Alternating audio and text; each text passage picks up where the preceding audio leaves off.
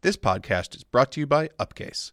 Want to become the sort of developer top rail shops like Thoughtbot fight over? Join Upcase today to get the pro training, insider knowledge, access to Thoughtbot developers, and a community of like minded learners you need. Hone core skills like Vim, Tmux, Git, and Rails by visiting upcase.com slash half off to get 50% off your first month of Upcase. Let's get that junior out of your title and start leveling up today with Upcase. How was your Halloween? I, I moved on Halloween. I insisted on still giving out candy though to the kids in my neighborhood, and Tess got really mad at me. Were you just uh, standing in the street handing out candy without a home? No, no, we finished moving by the time it was kids come to your doorstep o'clock, but you know, we just had to get candy and we were both really tired, but Tess was like passed out on the couch, and every time kids would come, I'd be like, Tess, you're missing a really adorable five year old Iron Man right now. we we went out down the street from us. We found the neighbor after many years of living where we live. We finally found like the right neighborhood to go trick or treating in, and uh, there was one. There were two houses that gave out full size candy bars in this neighborhood, and then there was one house that gave out king size candy bars, which I have never in all my thirty five years ever seen before.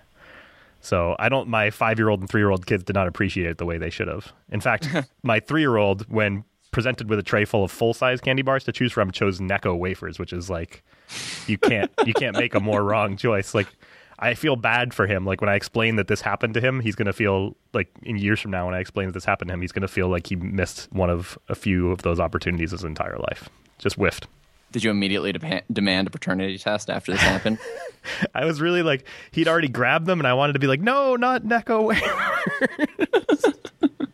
you have no idea how much you will regret this. You're not actually going to eat this stuff. I'm going to eat that, and I don't want Necco wafers.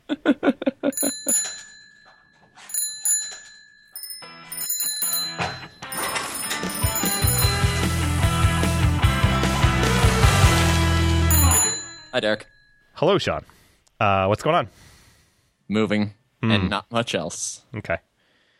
I've been getting settled into the new project that I talked about uh, a couple episodes ago. Now I think it has been interesting. It's another another project where I feel like the last handful of my projects have all been ostensibly about performance. People are interested in making performance better. I think that's the last three or four of the projects I've done. I know I did performance work for Upcase. I did performance work for a couple clients before that. Um, so I've got Rails performance on my mind and like when I'm drilling into these, like whenever from from the outside, when somebody's like, "We need you, we need you to help us with performance," I'm always like, "Oh, this is going to be great." Here's what I'm going to do. I'm going to go in. I'm going to find a bunch of n plus one query problems, and I'm just going to solve those with includes, and that's going to get better. I'm going to find missing indexes in the database. I'm going to solve those and put the indexes in the database. That's going to get better, and then maybe I'll get to do some cool front end stuff. Like I'll do some caching. I'll do so, I'll do a CDN, whatever, whatever, whatever. And it never turns out that easy. No?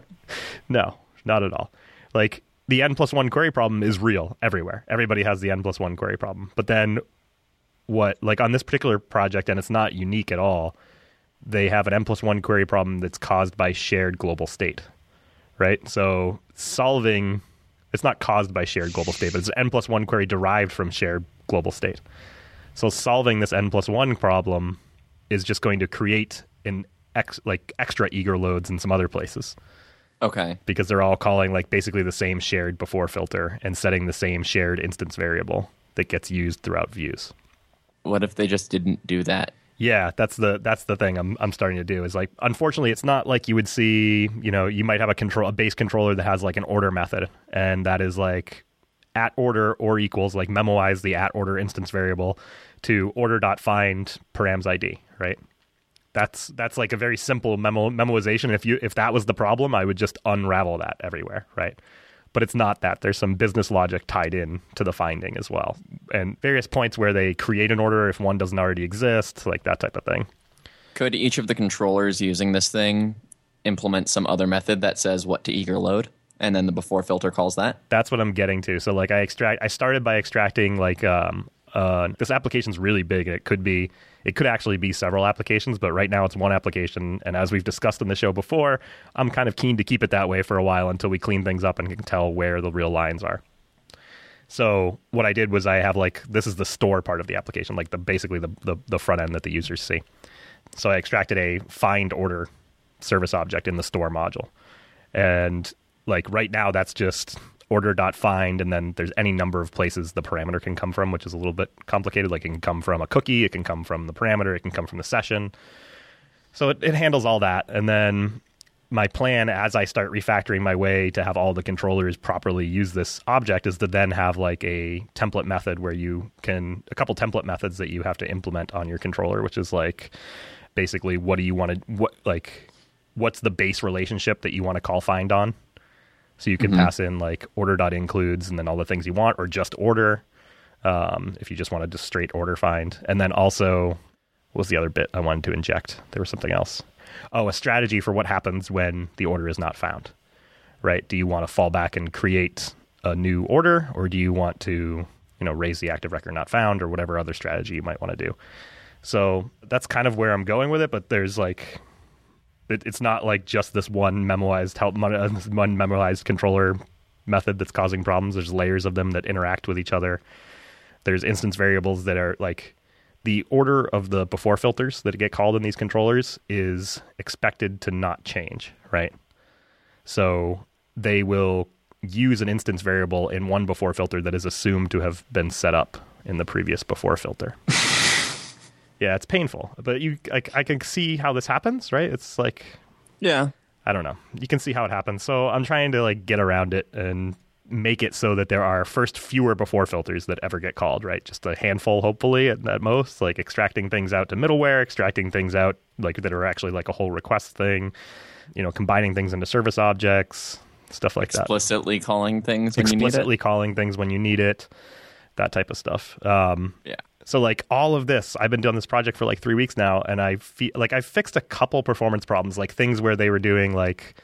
Um, I don't know, this is just an example, would be like user dot find params ID or contact dot or I guess it would be user dot find params ID or user dot find by slug params ID, right? Okay. So it would be doing two queries in the case where you were finding by slug instead of just doing an or um, right. with the SQL string. So we did the or with the SQL string, which made me want to be like, oh, I really wish Rails 5 or Rails 4 3 got released that had this or. There's a gem that backports it. Is there? Mm-hmm. Hmm. Because I was thinking, like, Caleb and I were talking about this, how we really wish we could have that now. And we were both like, maybe we should just backport it. But if there is already a gem to backport it, then that should probably be something that I check take a look at because we did that pretty successfully on the T1D project, right? Like, yeah. Uh, the thing with relation or is that it's implemented. Like, I don't know if you if you ever looked at the actual commit that finally added it, but the commit is really tiny because it's built on a humongous refactoring I did to how relation is structured in Rails 5. So like the code couldn't be backported directly, but presumably this gem does something that isn't backporting all of those re- all of that refactoring work as well. Hmm. Yeah, that I'll have to take a look at that. And the other the other thing when I was thinking about or and I was talking to it about Caleb, another when we were talking about inconsistencies in our last show. That was our last show, right? I'm talking about the inconsistencies of the, of the update API. Yes, that was um, our last show. Another thing that jumped out at me was like or, right? So or I pointed like somebody gave an example of how it would be nice to use or, and then you'd pass in this hash of conditionals. I was like, no, that's not how or works, right? Right. Or so, takes another relation. Right. So it was like, okay, well that's great. It actually makes it read a lot better that way. Like or, and then you provide another relation. You give you give it a name scope basically. Right. But then not doesn't. not is explicitly the other way. Um, it does not take a relation in any form. It just takes a hash.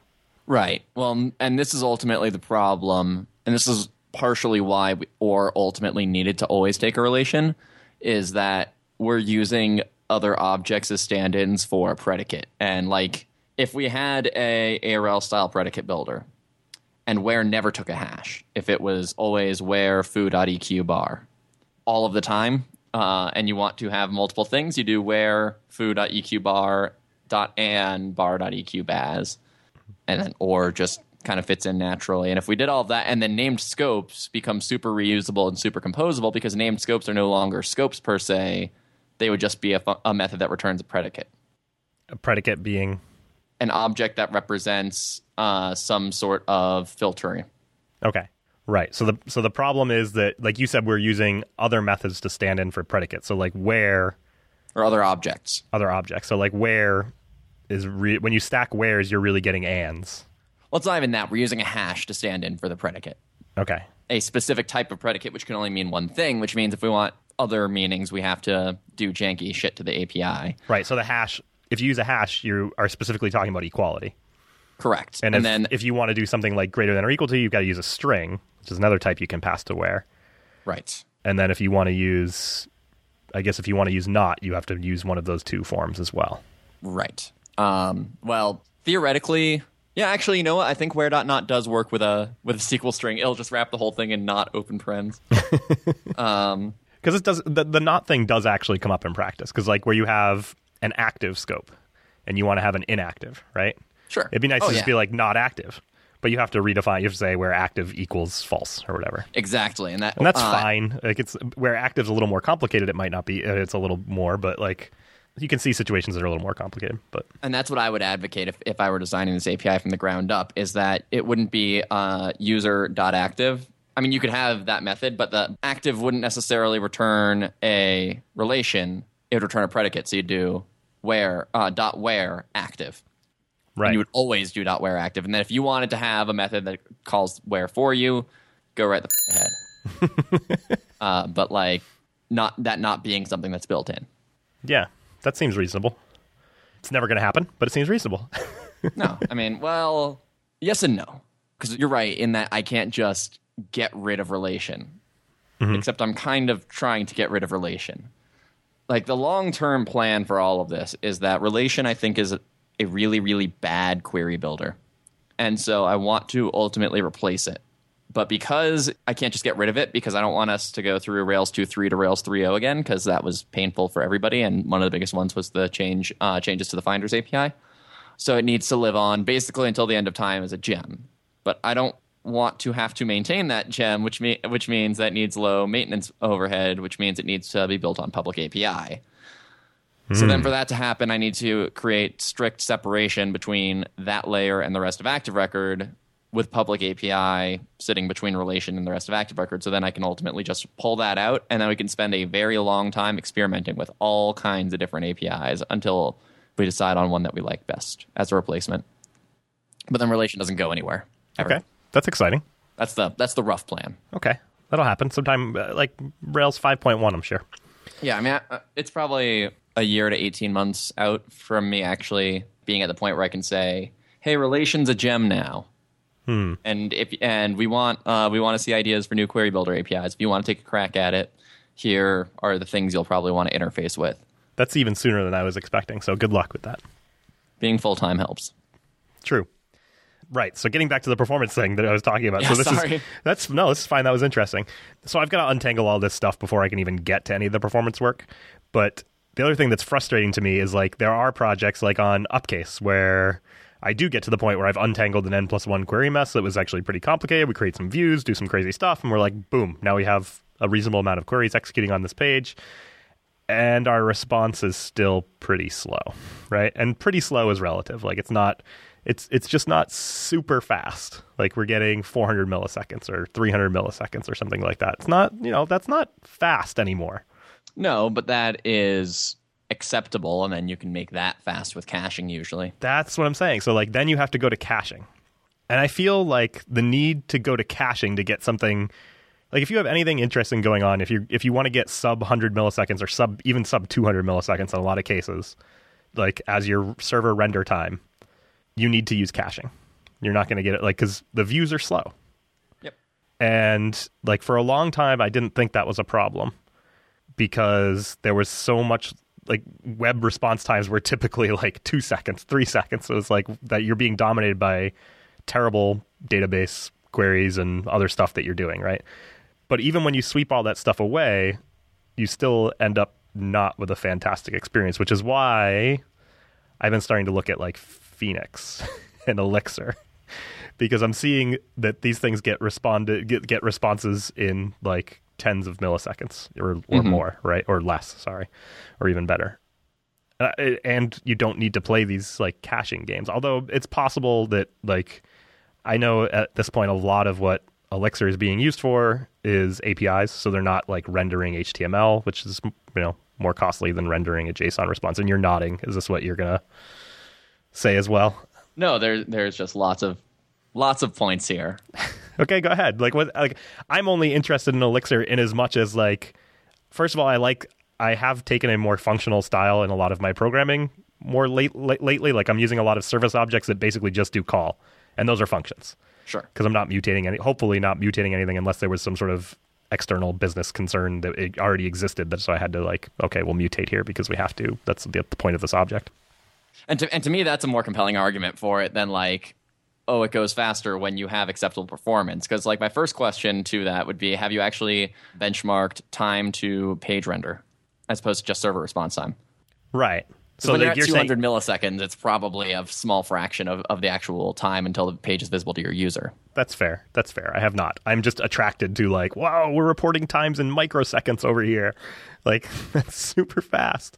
Yeah. Also, from what I've seen of it, I like it. Like I like the language. Like it kind of yeah. looks a little Ruby-ish. It has functional stuff in it. It has like no mutation.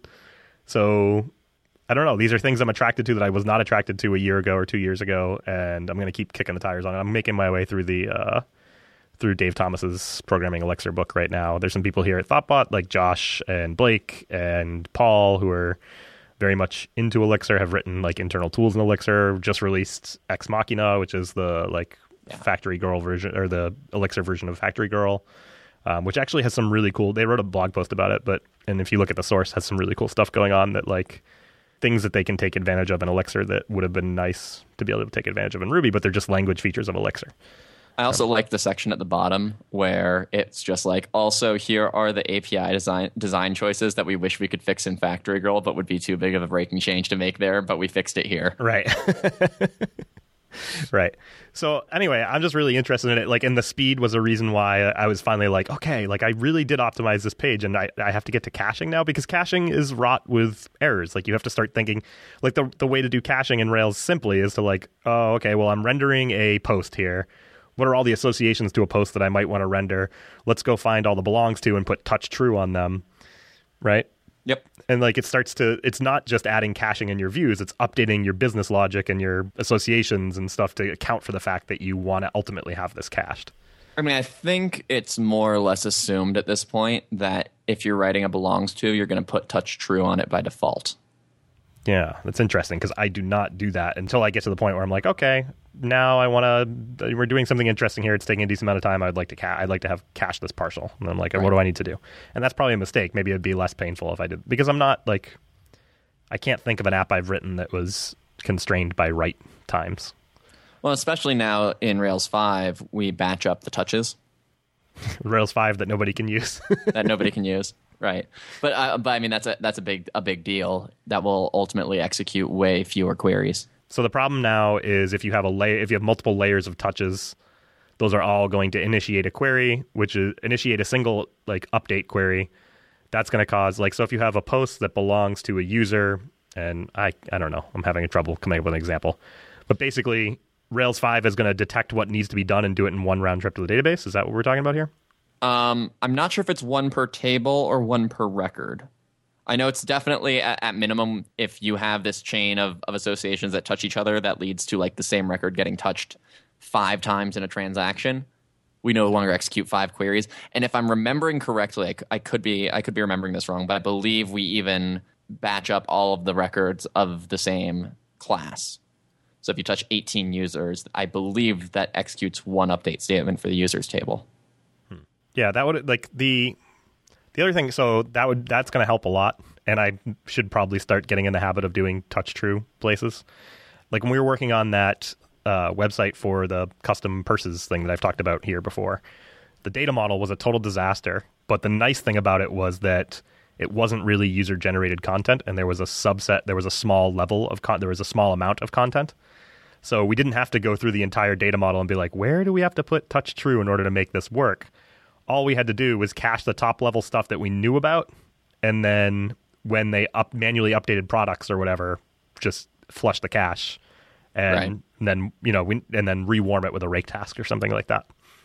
So that was nice. And one of the things I discovered was like we went through a bunch of work early on to eliminate as many n plus one queries as we could, where we would like put includes where we had to put includes, move nested scopes that were called from the views into preloadable associations, which is a trick I've been doing quite a bit for a lot of people recently, and all this other stuff. But then in the end, what we ended up doing was doing some fragment caching in the view Mm-hmm. to the point where I wonder is now is having all of those includes completely unnecessary if ultimately you're going to have a warmed fragment cache for that view. Yeah, because you still want your performance to be acceptable on a cold cache. Right, but if in a, in a but in a case where you're saying like I know a subset of 10 pages here need to be cached, right? So I have 10 products, I want the products pages to be cached, I can just warm the cache. Right? I can empty the cache, hit 10 pages, hit 100 pages even. I guess, but that's just like such a non-standard It situation is. to be in. It is, but I don't, I don't know if it's non-standard. There's a lot of people with terribly performing apps with complex data models, right? Where they're like, okay, I can sprinkle some caching on over here, or I can sprinkle some includes, or I can do both, right? And if you're still paying that includes penalty when you don't need them when they're cached, right? So like if I cache based on the post instance variable, right? And my post instance variable had a bunch of includes associated to it. If you, unless you're on index, unless Right, you're on yeah. index, you would never execute the queries. And then you're right. If you are caching index, it's worth seeing how bad your performance is if you take off the includes.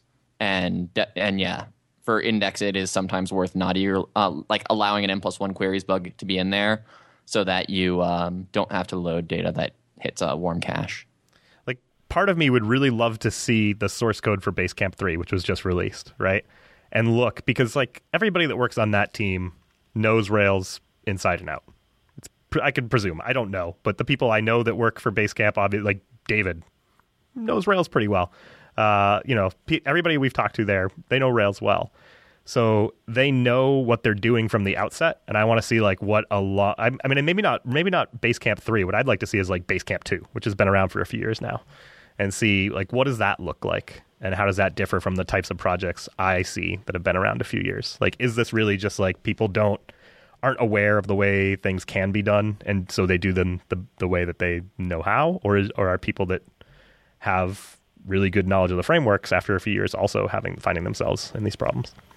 I don't know. I think it's also just if people are a little bit cognizant of things like n plus one queries from the get go, you don't run into as many of these problems. And like for me, caching has always been the way to get from acceptable performance, which is like two to three hundred milliseconds, to fast, which is sub hundred millisecond.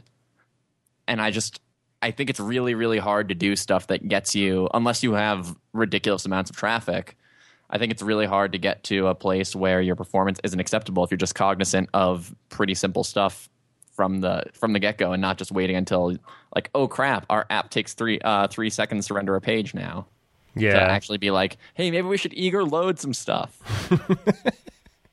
yeah. Uh, But we've talked before, though. Like part of that is yes, need to be aware of that, but part of that is sometimes you don't even know. Like you're just calling a method. You don't necessarily know that it's going off and fetching an association and iterating over that, right? Like right we talked about this when you talked when we did the episode on the Rust query builder, right? Is that you wanted to have an API that made it a lot more explicit about performing operations that may potentially cause n plus one queries. Or there would be no way to call an n pl- to cause an n plus one query because you'd have to load it up front, right? You have Right. to load that associated data up front. exactly And things like Bullet and Rack, what's the mini name of it? profiler Yeah, Rack Mini Profiler. Those two things can help an awful lot. So if you're out there and you're struggling with this type of thing, Bullet and Rack Mini Profiler, the combination of the two seem to work pretty well for me. I think they should also just like be there on day one of a project it's not just even if you're struggling with this sort of thing like just always have it on Right. Yeah. And we talked Rack Mini Profiler in the Sam Saffron episode we did, episode 17. We talked a lot about like the use the usefulness of that tool. And it gives and just having an idea constantly going on of like what your normal performance is. So then you can see like, well, I feel like I used to see like 400 milliseconds here and now I'm seeing one second right regularly. Like what happened? And it's easy to kind of dismiss that when you're when you don't actually have a real number, being like, oh, I guess it probably just reloaded the assets, or I guess it probably just uh, did something, or like, oh, that's I, my mind is probably just misremembering. It's always been like this, or like whatever the case may be. And that's the thing, right? Is that none of these are made. It's not like all of a sudden, oh, you have to be writing all sorts of horrible code because it's more performant. It's like these are pretty small and easy things to do. And I think if more people did them on day one, you'd see less people with these issues later on because it is a lot harder also to refactor these things when when there's this tangled mess of whatever that can cause poor performance. Yeah, like my my status update on this project for the last three weeks has been like, eventually I'm going to get to some performance work, but I'm just untangling, untangling that base controller. Like that's what I'm doing, and it's going to be that way for a while, unfortunately. Yeah, trying to get into that habit earlier, and every change I've made, like for that has been a performance improvement, has also been a readability improvement, as far as I can tell. Like Right. in my own opinion, that is, and in the in the opinion of the people reviewing the code, I believe they agree, or they're not telling me they disagree.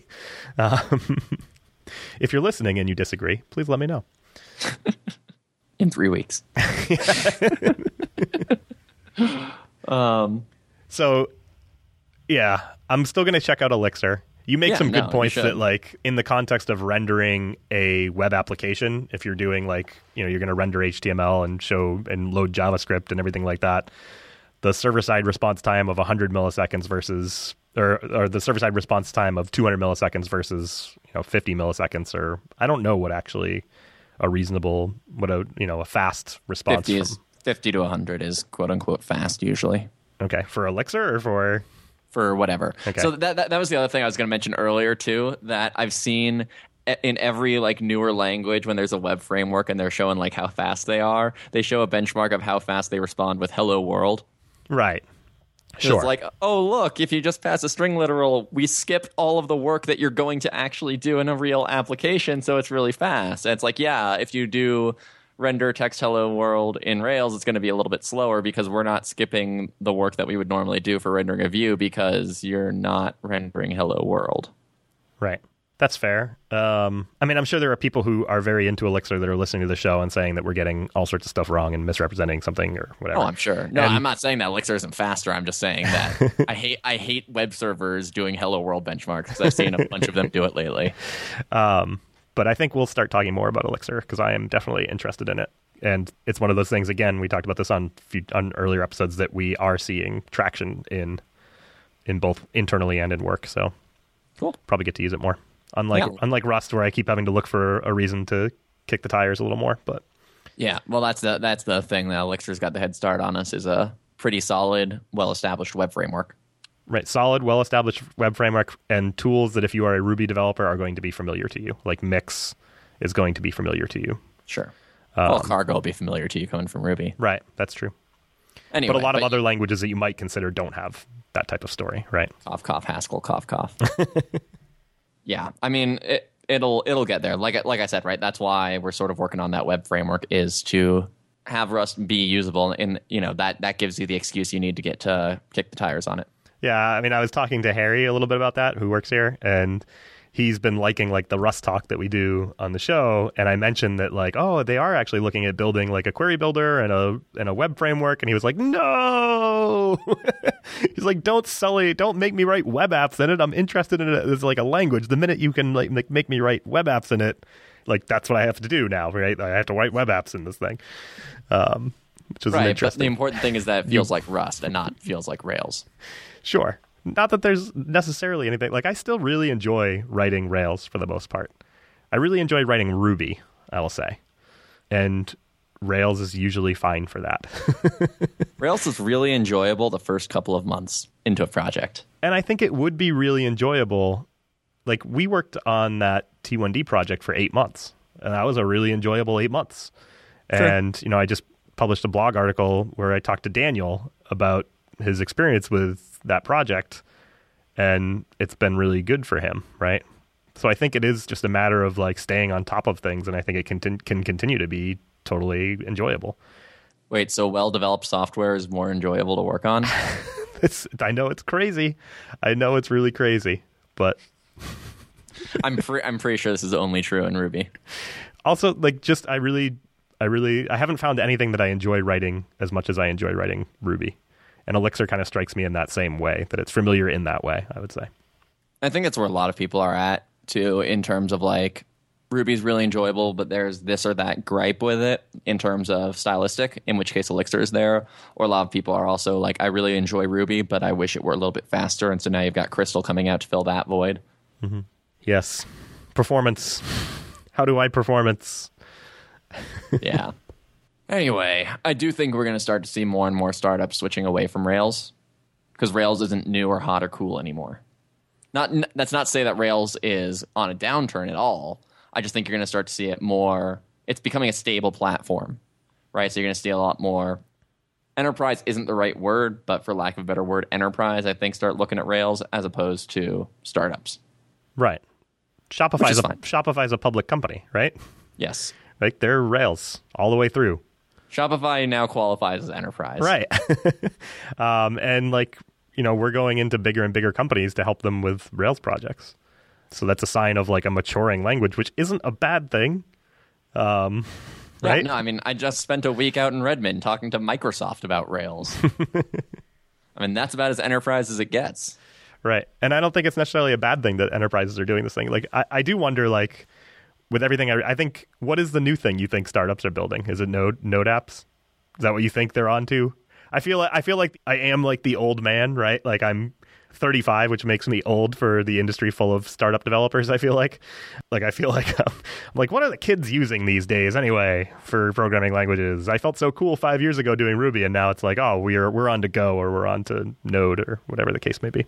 I mean, if you go into a random co working space, I think what you'll see is about 30% Rails, about 30% Node, about 10% Go, maybe a little less than 10%. And then, and, and I'm only including web apps, not not mobile developers. And then the rest will be some mix of PHP and .NET. Right. I think that's like subjectively the, the balance I see right now. I don't think Node's going to be the thing that, that quite sticks like Rails did. Um, I don't know what the, I, I don't think we've seen the thing that will stick yet. Right. Yeah. And that's even just on the scale of like working into a co working place. Like on the broader scale, everybody's still writing Java, man. Oh yeah. I, again, I'm only Anybody not writing Java is just a drop in the bucket. Yeah, I'm just talking about startups.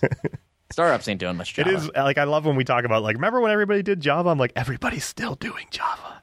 Like No, I mean, we're yeah. like from the context from the context of Java looking out at everybody else, we're just like a bunch of little shits running around biting at their heels. Like C plus too. yeah, that too, right?